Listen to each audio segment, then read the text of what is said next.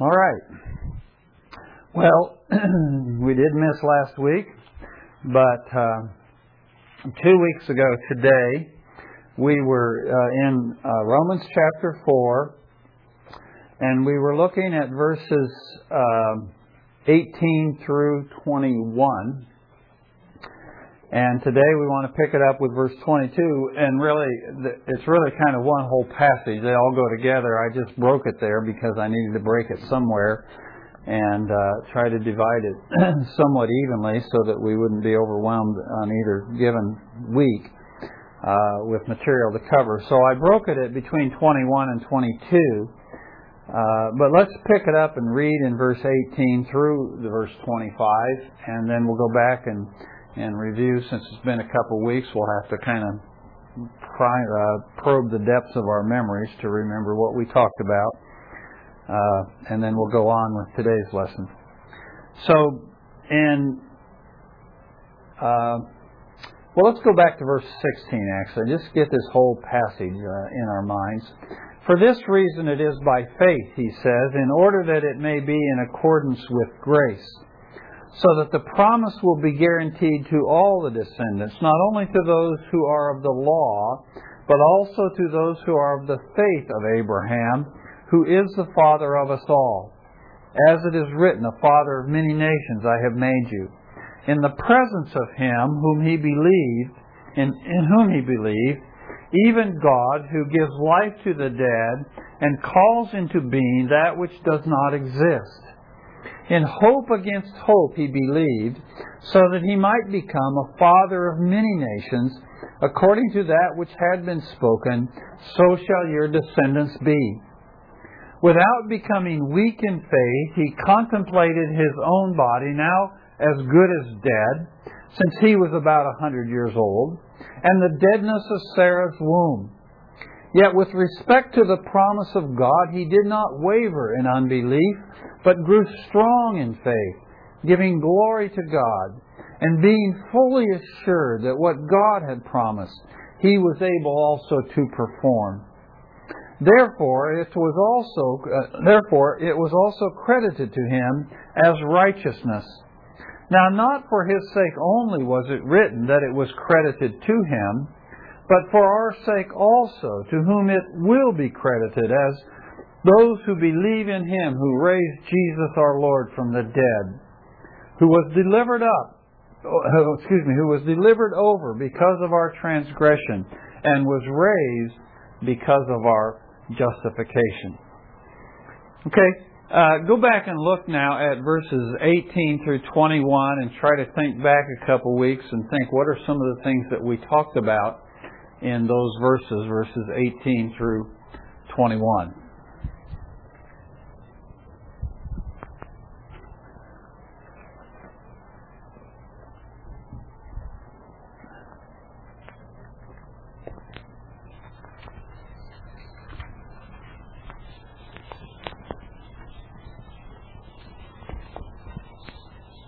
Anything from those verses stand out to you again? Looks like I need a new eraser, doesn't it? Well, that was really effective.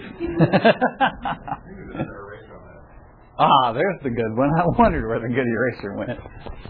Well, that does a lot more good, doesn't it? All right. Okay. Anybody remember anything we talked about in those verses? Yes. And there was no hope. He still hoped. Okay. Okay. Yeah, uh, we talked about the fact that there's kind of human hope, or hope in human resources or human ability or whatever, and and the point was Abraham didn't have that because he was as good as dead, he says, and and the deadness of Sarah's womb. So so there was no way he could hope in anything that he could do, and so his hope was in God. So that's why Paul says it the way he does: in hope against hope, uh, he hoped. Or he believed. What else? His faith was strengthened as he pondered the impossibility of the promises fulfilled by Jesus. Okay, I think it's really striking to me that it says that when we when we think about Abraham and we think about his faith, it says he contemplated his own body. And and this is one of the, I think this is one of the things sometimes we miss about faith or about what it means to believe God. Sometimes we think that believing God means we just kind of ignore reality. But Abraham did not ignore reality. Abraham actually kind of, you know, kind of, if you want to visualize it, he kind of sat down there on the rock and he just kind of thought about the deadness of his own body and the deadness of Sarah's womb. He contemplated that. We were talking in roundtable a couple of weeks ago about how oftentimes people who are into the kind of health and wealth idea, uh, theology, that oftentimes you'll encounter somebody and they and they and, and their position is that if you have enough faith, you won't get sick. Okay. And so when they start coughing and sneezing and they have a headache and they got a fever, what they say is, well, I'm not really sick. I just, you know, these my body is just doing these things, but I'm not really sick. Okay. Well, that's not the faith of Abraham, right? The faith of Abraham would go, I'm sick. Okay. That's the reality. We, I don't remember when we studied Abraham, when we were going through Genesis, we talked about Abraham's grasp of reality. And what Abraham's what Abraham's faith was able to do was he was able to look at the existing reality, but he was also able to see a reality beyond that. And that's what Abraham is doing here. He sees he sees the existing situation. He recognizes that that is the existing situation, that his body is as good as dead. There's no way he's going to have descendants. Okay, he recognizes that. But he sees a greater reality beyond that. And that's what faith is. Faith is seeing that greater reality. So, yeah. I was just thinking about Abraham, but another example that I think it mentions in Hebrews that he's offering Isaac. That, I mean, obviously he didn't understand that situation, but he even contemplated that he's got to raise him from the dead, which is really out of the box. Yes. Time, yeah. Where he, he really did. I mean, I'm sure as he walked for however many days he walked to get to Moriah, he was thinking, how's this going to work out? How could it possibly work out? Yeah, I, I thought about that very same parallel myself this week uh, as I was thinking about this passage, that that that you have that example of him. He's he knows he's going to go, and he knows he's going to offer Isaac. He knows that. That's what he you know. That's the reality that he's facing.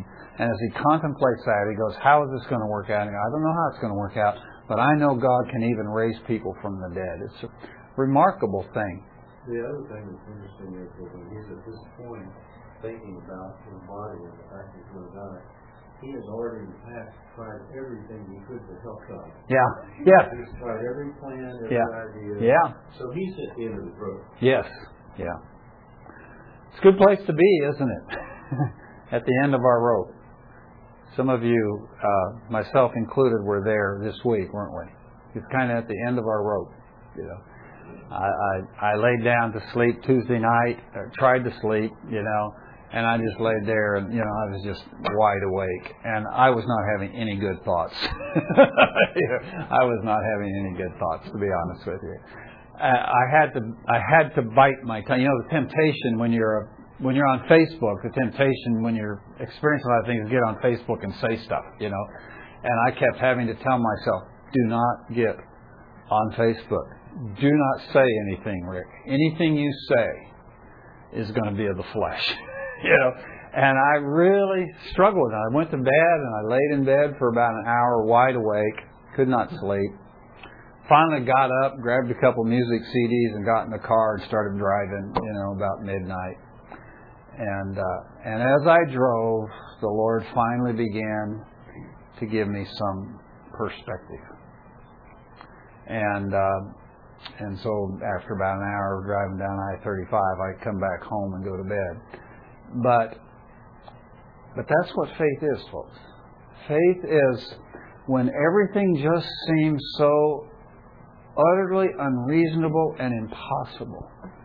We still believe in the God who Paul says here is the God who gives life to the dead and calls into being those things which do not exist.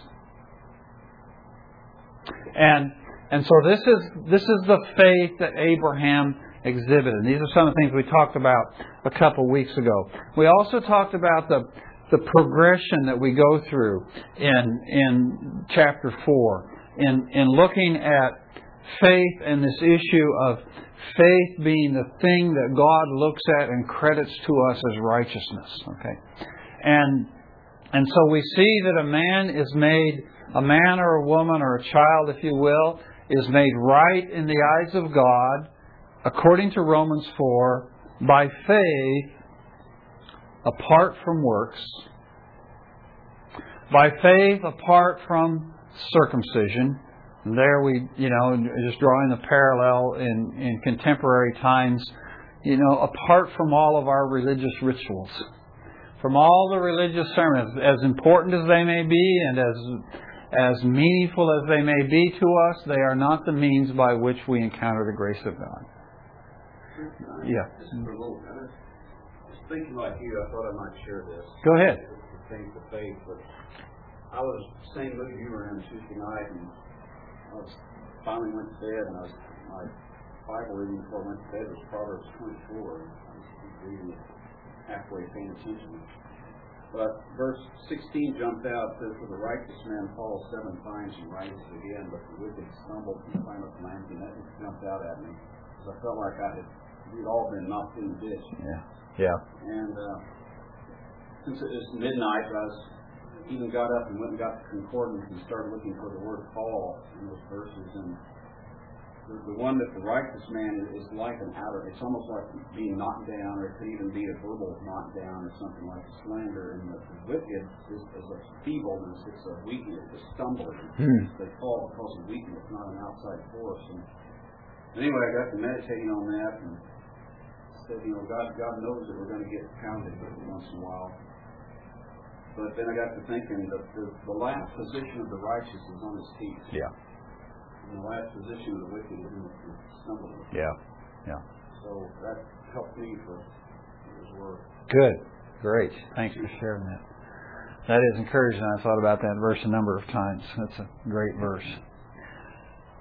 Okay, so man is, uh, mankind is justified or made right with God, not, not by our works, not by our ceremonies or our rituals, circumcision in the case of Abraham, not by the keeping of the law. He says later in Romans chapter four, it's not by adhering to some kind of, of ethical code by which we were made right with God. Uh, or by which we secure the promises of God. And then finally, those verses we looked at a couple of weeks ago is it's not even by sight. It's not by the things that we can see. But God offers to us His righteousness attributed to us based solely on what? Faith. That's it, folks. That's all there is. We don't have the one hymn we sing, I have no other argument. I have no other plea. This is it, folks. It's just faith in Christ. Okay, so that's Paul's argument. And then, he, and what he shows us there in verses eighteen through twenty-one is he shows us how Abraham did that. How Abraham believed God in spite of everything, not ignoring reality, but in spite of reality, he believed the promise of God and he secured the promise of God by faith. And so it says then in verse twenty-two, it says, therefore it, that is his faith, was also credited to him as righteousness. So, so if we can just kind of visualize the situation here. It's Genesis chapter fifteen. It's in, it's at night. We know it's a, we know this is a nighttime encounter. And it's Genesis fifteen, and, and and Abraham is there in his tent, and God comes to him in his tent. Now, I, you know, I don't know how this worked. You know, I don't know if it was a, a vision or if if the pre-incarnate Christ came into the tent. I don't know exactly how it worked, but it says to him that God came to him and spoke to him and reiterated to him, even in greater detail, the promises that He had already given to him. He gives him these promises, and poor Abraham has been hanging on to these promises for many years now, and he's not seen any any substantive answer to these promises. And so he says to God, God, How am I going to know? And God says to him, come outside. And he takes him, the scripture says, outside of the tent. And he goes outside of the tent and he looks up into the stars. He looks up into the sky. Now, for those of us who spend all of our time in metropolitan areas, that's really doesn't tend to be a very awesome experience. But when you get away from the city lights, you go out into western Oklahoma. One time, uh, the family, uh, our, our family went out camping up at uh, Boiling Springs State Park uh, for a night or two, and uh, took one of the little family trips that we used to take. And uh, and as it turned out, none of us could sleep. I don't remember the circumstances. I was sleeping on a concrete picnic table, and some of them were trying to sleep in the tent, and some others were trying to sit, but nobody was sleeping. And we got up in the middle, and of course, you know, Boiling Springs up there in northwestern part of the state, and there's not a city light anywhere around, you know, and it happened to be a perfectly clear, uh, moonless night. And so about two o'clock in the morning, the whole family is up, and we go for a walk. And we're walking down the road, and we look up, and there's just, you know what it's like if you've been there, you know. It's just incomprehensible. And we all, the whole family, all seven of us, just laid down there on the road, on the pavement. You know, this is a state park, so it's not like there's a lot of traffic around. And laid down on the road, on our backs, and just looked up at the stars. And this is what Abraham's doing in Genesis chapter fifteen. He's just looking up, and the the, the numbers of the stars, if you can imagine there in in ancient Canaan, just what it must have looked like. And God says to Abraham, can you count those? Well, in the same way, you're not going to be able to count your descendants. Now, this is a guy who didn't have any kids. He didn't have any children. And God's telling him, look up in the stars, and that's what your descendants are going to be like. And it says that Abraham believed God. And God credited that faith of Abraham as righteousness.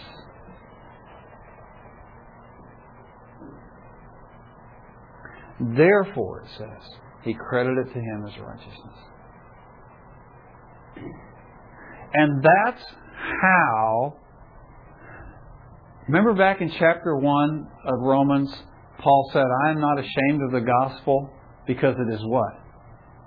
The power of God unto salvation. Okay. This, this is how the gospel works our salvation. God comes to us and He makes to us a promise, and we believe that promise. And when we believe that promise that He has made to us, God reckons it to us as righteousness, and we are saved. That's the power of the gospel. It's that simple. It's just so simple it seems ridiculous, right? But that's how it works.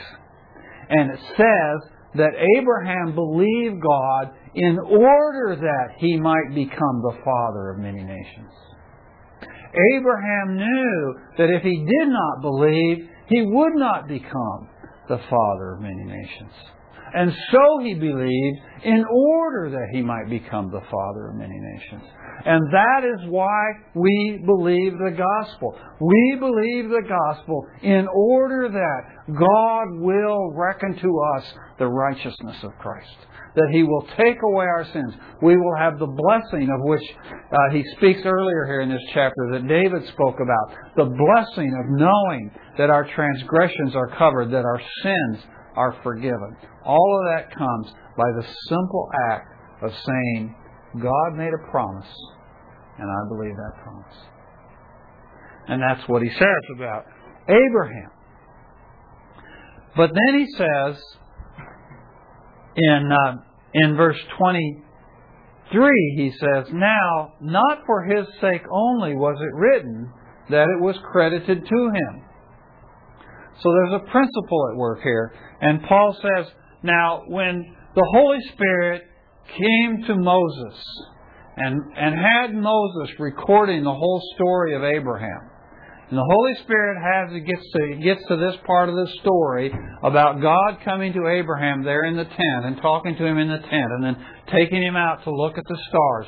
When the Holy Spirit prompted Moses to record this down in Scripture, he did it not only for Abraham's sake, not only so that you and I would know about Abraham and know what a great guy he was. And he was a great guy.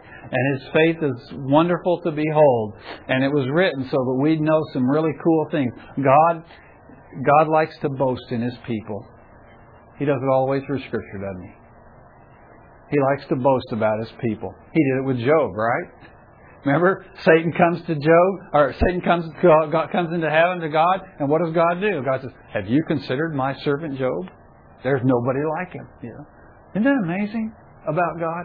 He likes to boast about His people. And I go, Lord, we fail you, and we fail you, and we fail you. And yet God looks at those courageous acts of faith, those courageous, those times when we just courageously believe Him in spite of all the circumstances. And then He points to that and He says, "Look at that. Look at that faith. Look at Abraham." So it was written for Abraham's sake.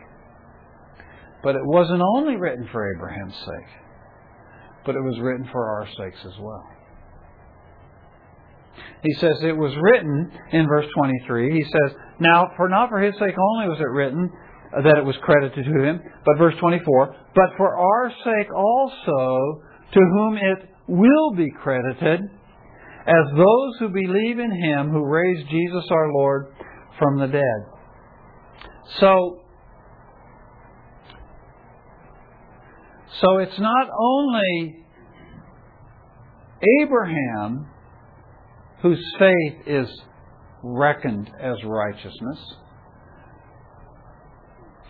but these things were written for everybody after Abraham. Notice he even puts it in the future tense. It says, he says, uh, "But for our sake also, to whom it will be credited." It's in the future tense. And the idea here is that from Abraham forward, everybody from Abraham forward in this future, in this future time, everyone to whom it will be reckoned. In other words, it's not just enough that God credited Abraham with righteousness.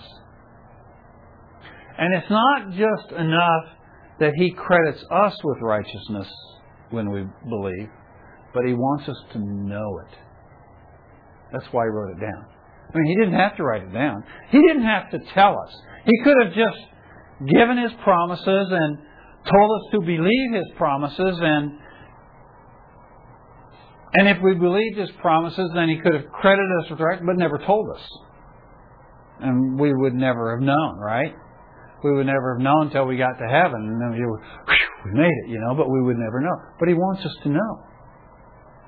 So He wrote it down, not only so that we would know that Abraham was reckoned as righteous, but so that we would know that we have been reckoned as righteous if we believe. Now, I want you to notice that throughout this chapter, Abraham, or uh, excuse me, Paul has been putting a focus. Excuse me, just a second here. My shoe is driving me crazy because it's untied, uh, and you know you can't talk when your shoe's untied. Uh, Paul has put. Uh, Paul has has been emphasizing two things throughout chapter four here.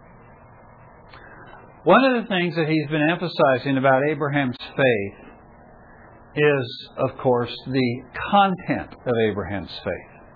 What was Abraham believing?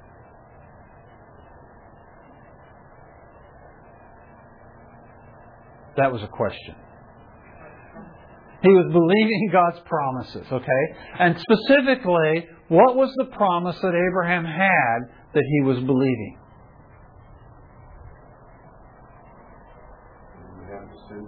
Okay? The promise of his descendants. So we have the content of Abraham's faith, which was the specific promise that he would be the father of many nations. So it was the promise of he would be the father. Okay? And this is this is Abraham's faith. Now, so that's the content of his faith, and that is emphasized throughout the chapter. Abraham believed the promise of God. But there's something else that Paul stresses in this chapter about Abraham's faith. He stresses the content, but he also stresses what I call the locus of his faith. What is the locus of Abraham's faith? Where it's located. Who it's in. Who it's in, yes. Which is? It's in God. And he describes this God to us. How does he describe this God in whom Abraham believed?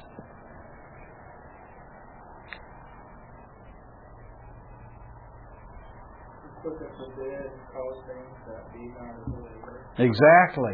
He he brings, he gives life to the dead, and he calls into being things which do not exist. Okay? And specifically, in Abraham's case, he's believing this promise about becoming the father of many nations. So he's believing, he's trusting in the faithfulness of God. He's believing, okay, God has given this promise, and I'm going to be the father of many nations, but I'm dead. I'm dead, so, but I'm believing God. And the God I'm believing is a God who gives life to the dead. Right? So, so the promise is no obstacle to God. Abraham knows this because he knows the God he believes in.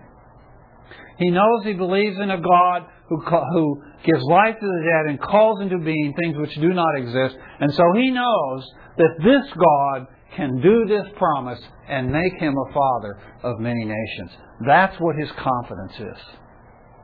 So this is the content of his faith, and this is the locus of his faith. Okay?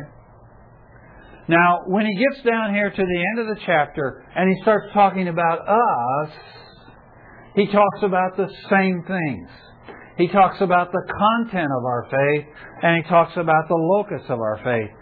For, so he says, now not, verse twenty-three, now not for his sake only was it written that it was credited to him, but for our sake also, to whom it will be credited, as those who believe in Him who raised Jesus our Lord from the dead, He who was delivered over because of our transgressions and was raised because of our justification. So the question is, according to this passage, what is the locus of our faith?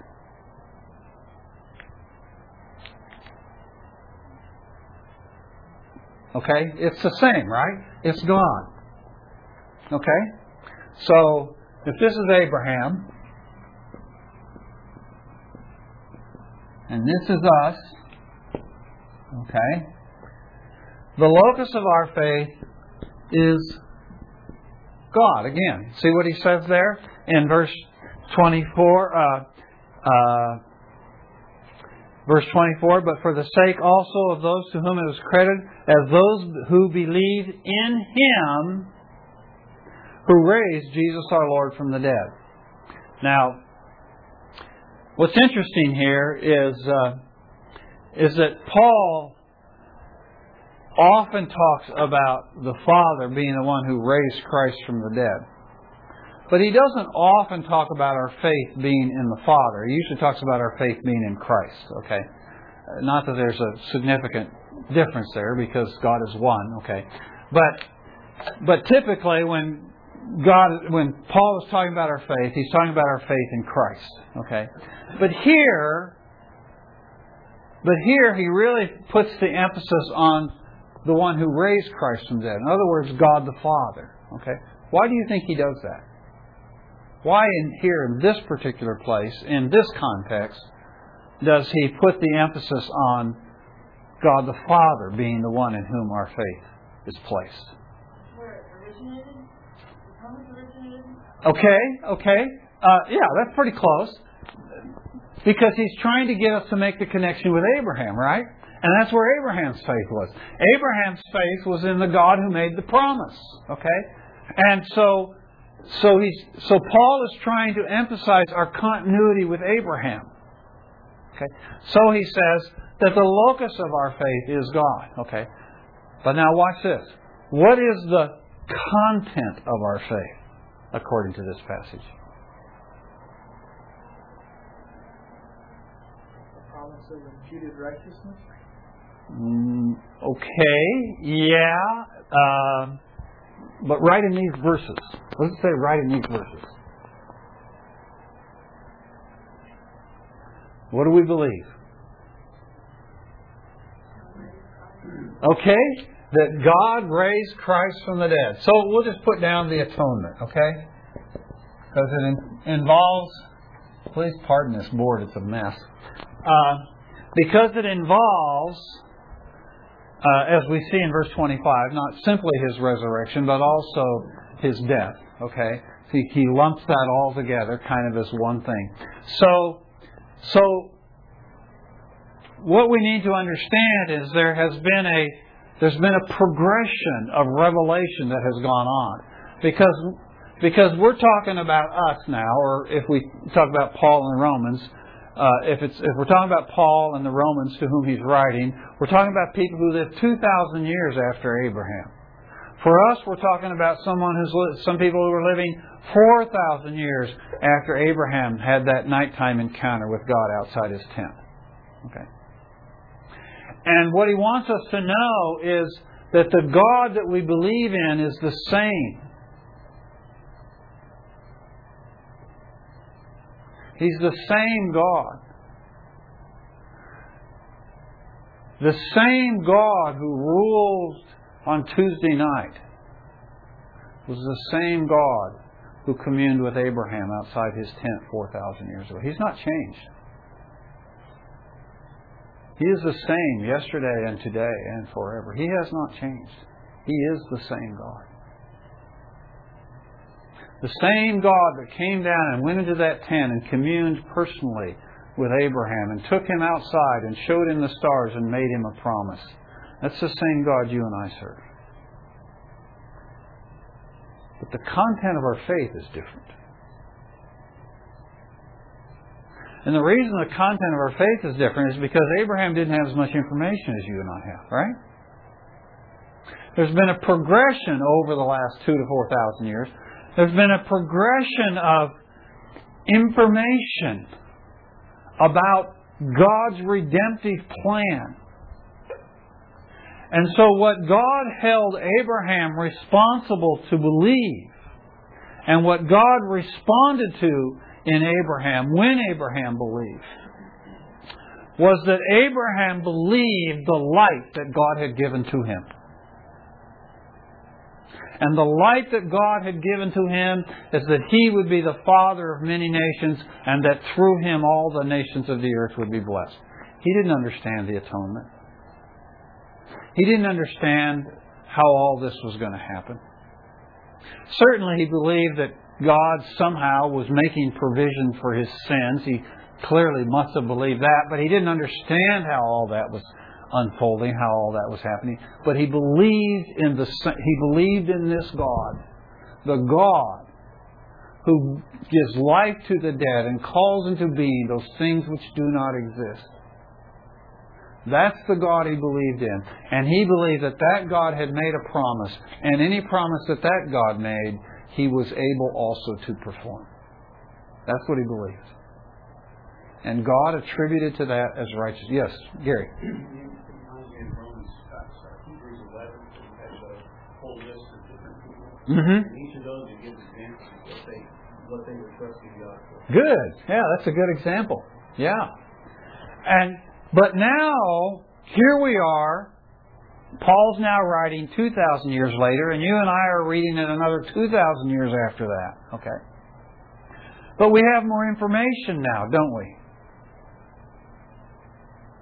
What information do we have that Abraham didn't have? Crucifixion and resurrection. Crucifixion and resurrection of the Son of God. And so Paul says there in verse twenty-three, twenty-four, but not for our sake, but for our sake also, to whom it will be credited as those who believe in Him who raised Jesus our Lord from the dead. So our faith is credited as righteousness when we believe the promise of God to us that the forgiveness of sins and redemption is provided for us in the work of the atonement, the death and the resurrection of Jesus Christ. And so he goes on then in the next verses, in the next verse, and elaborates on that. He says in verse twenty-five, He who was delivered over because of our transgressions and was raised because of our justification.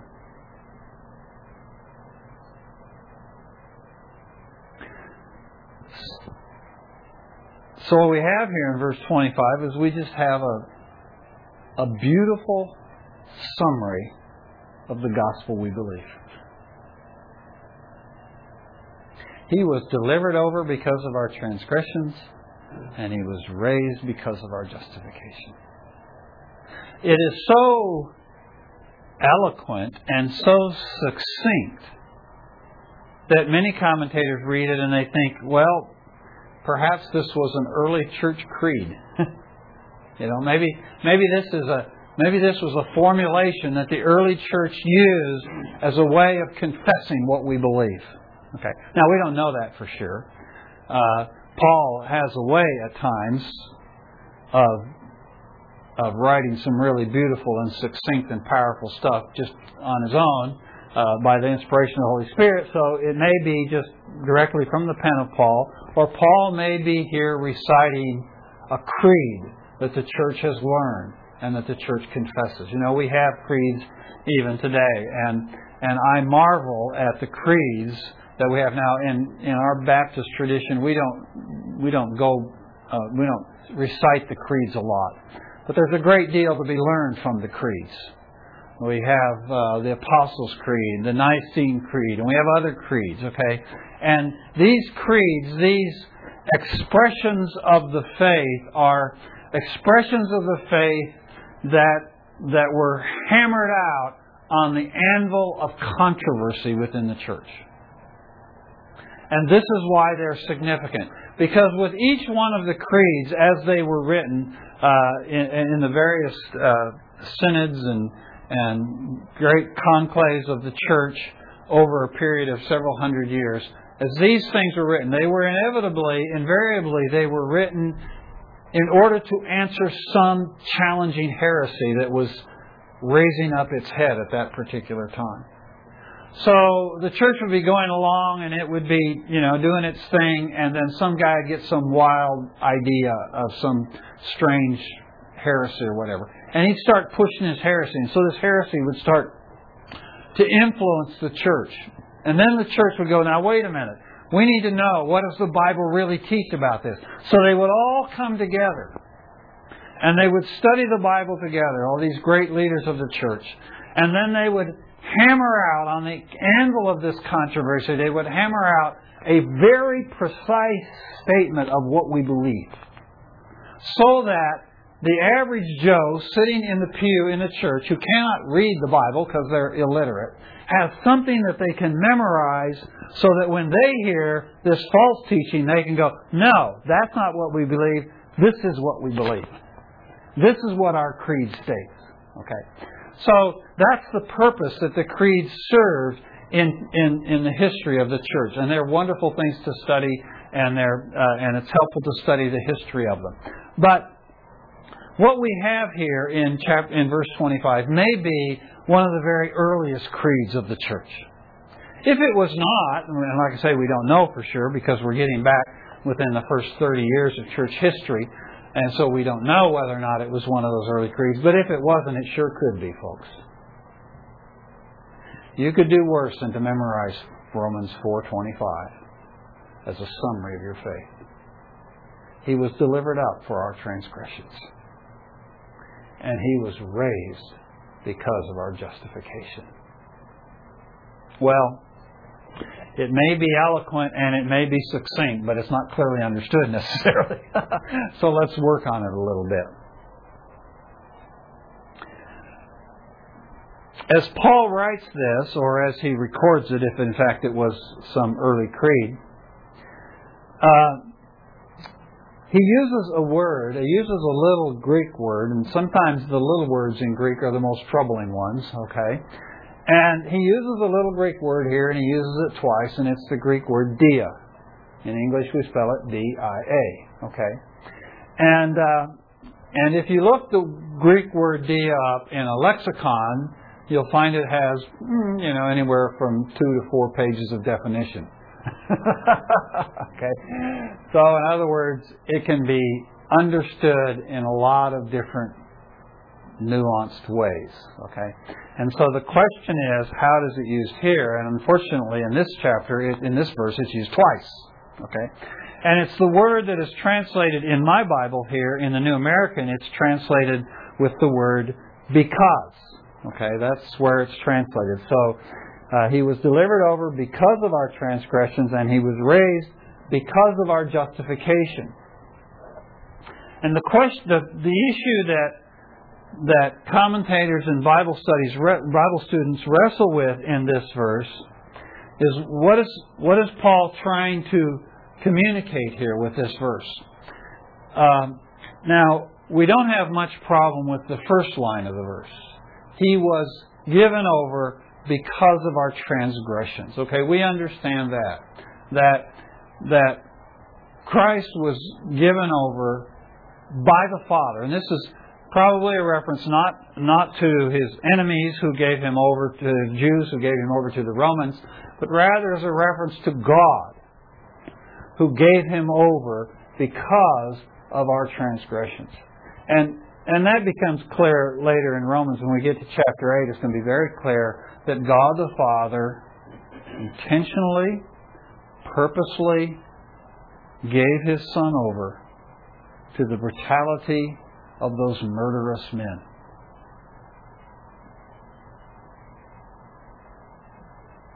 It's pretty remarkable, isn't it? For those of us who have children, which one of us would do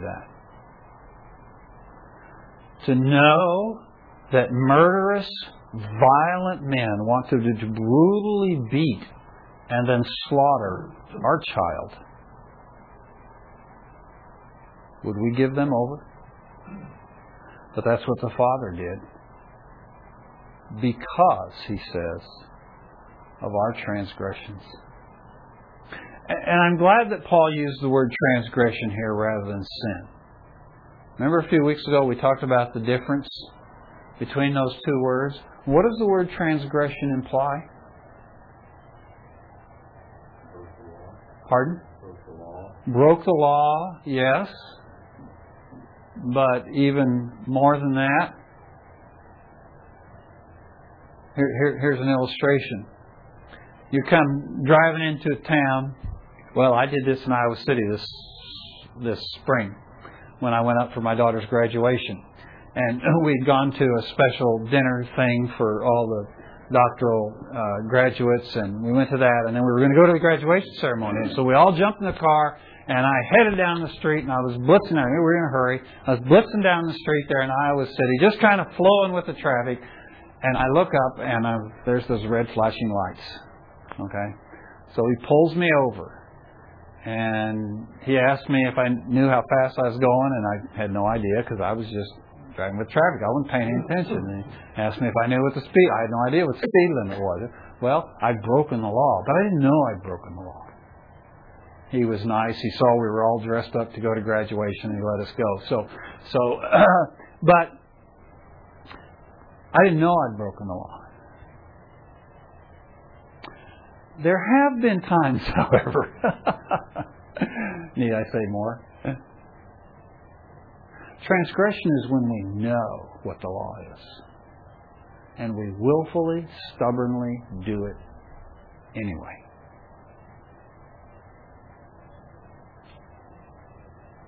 And that is why the Father gave over His Son. Because I have willfully, stubbornly, intentionally broken His law. And He did it in order that, as David says there in Psalm thirty-two that Paul quotes earlier in Romans four, He did it in order that my transgressions could be covered. That my transgressions could be forgiven.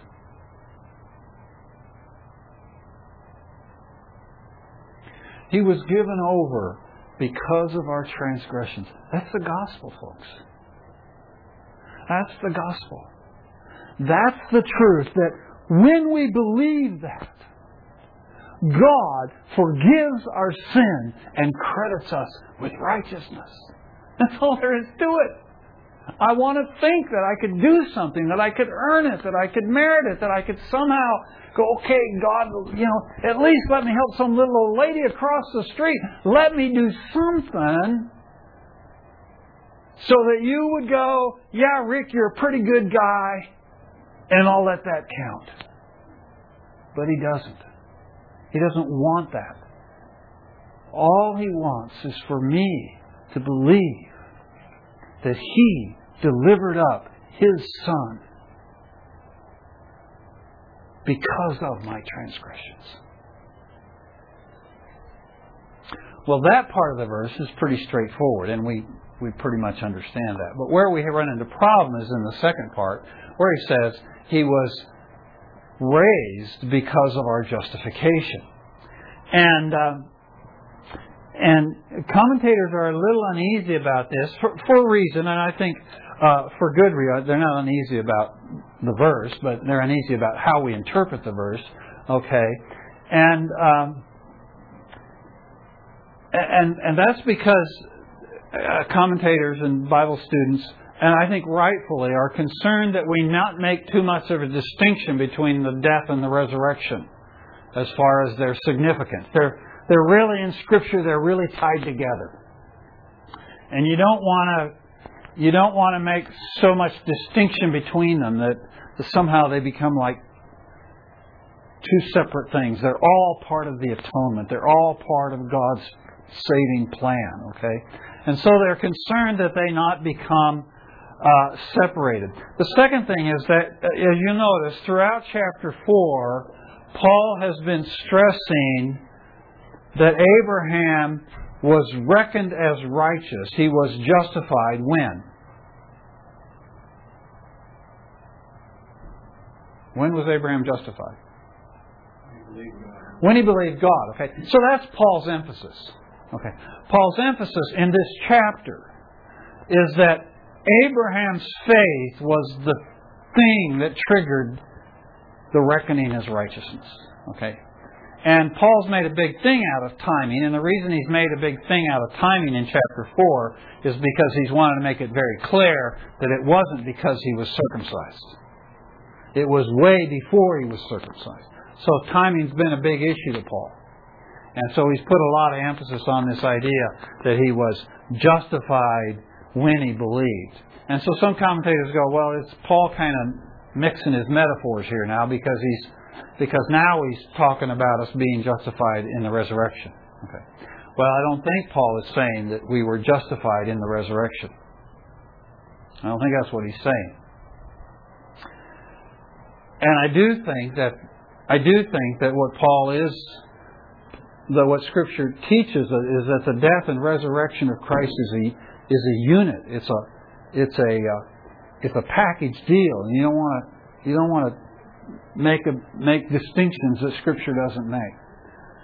So then, so then the question is, this little word because, or dia in the Greek, how should it be translated? Well, it can be translated a, a couple different ways, and the most common way that it's translated when it when it's in the particular Greek case that it's associated with here, the accusative case.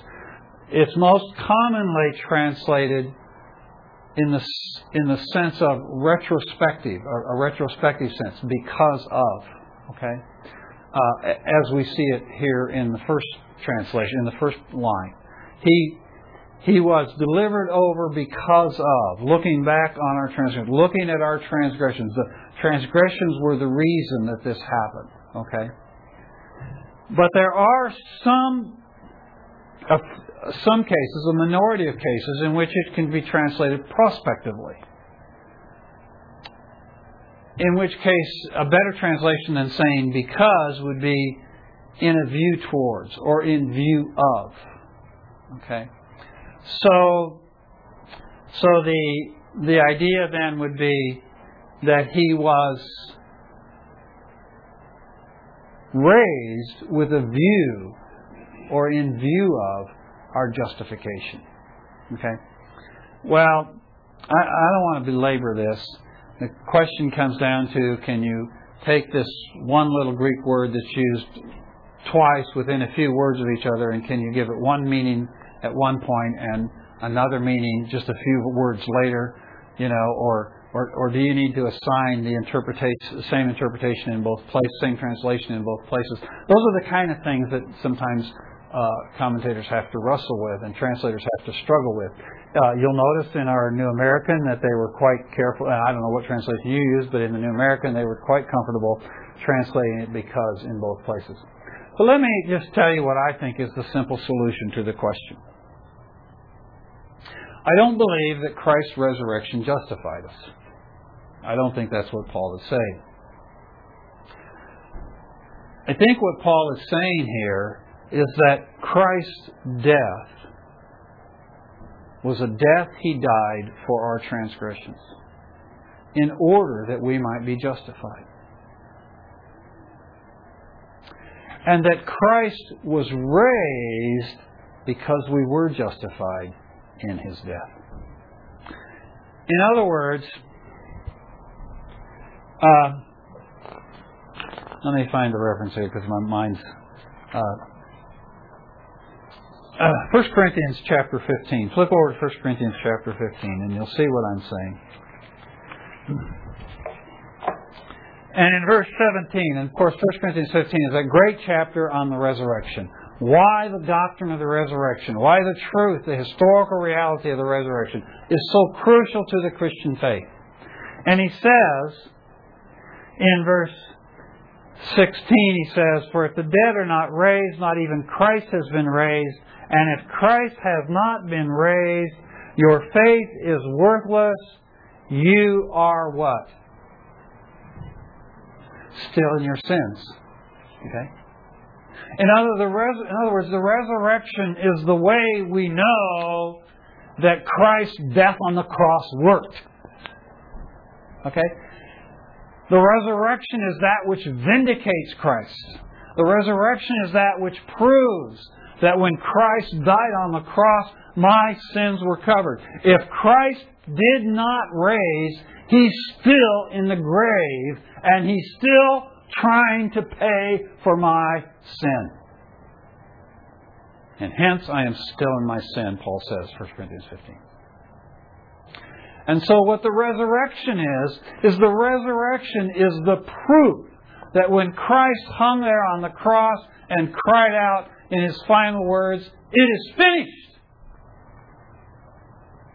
It was. It really was finished. And that's why He could raise from the dead.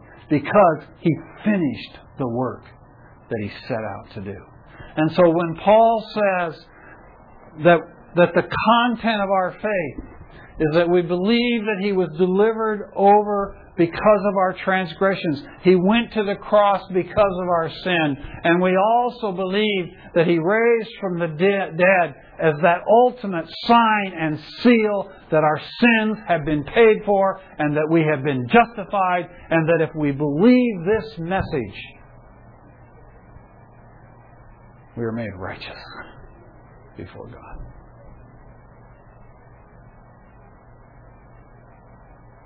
Now, if you have believed that message according to Paul, you, like Abraham, have been credited with the righteousness of God.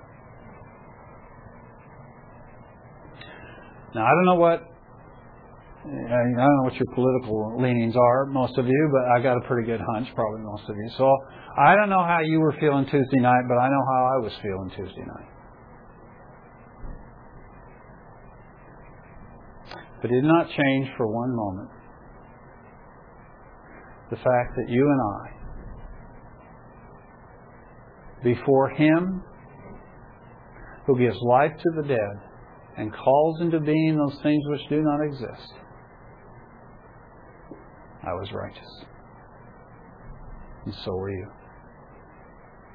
Not because I had all the answers, not because things went my way or didn't go my way, but because you have believed and I have believed that He was delivered over for our transgressions, and He was raised up as the sign and seal and evidence that we have been made righteous in Christ. Well, now this has some very profound implications for our lives and for how we live our lives on a daily basis. And that's what Paul is going to pick up in chapter five, where we're going to go next week. But it all starts here, folks. It all starts with our faith in the promise of God that He has made an atonement that has been sufficient. And He has covered our sins. And He has not only covered our sins, but He has made us righteous in Christ. Okay? That's where we go next week.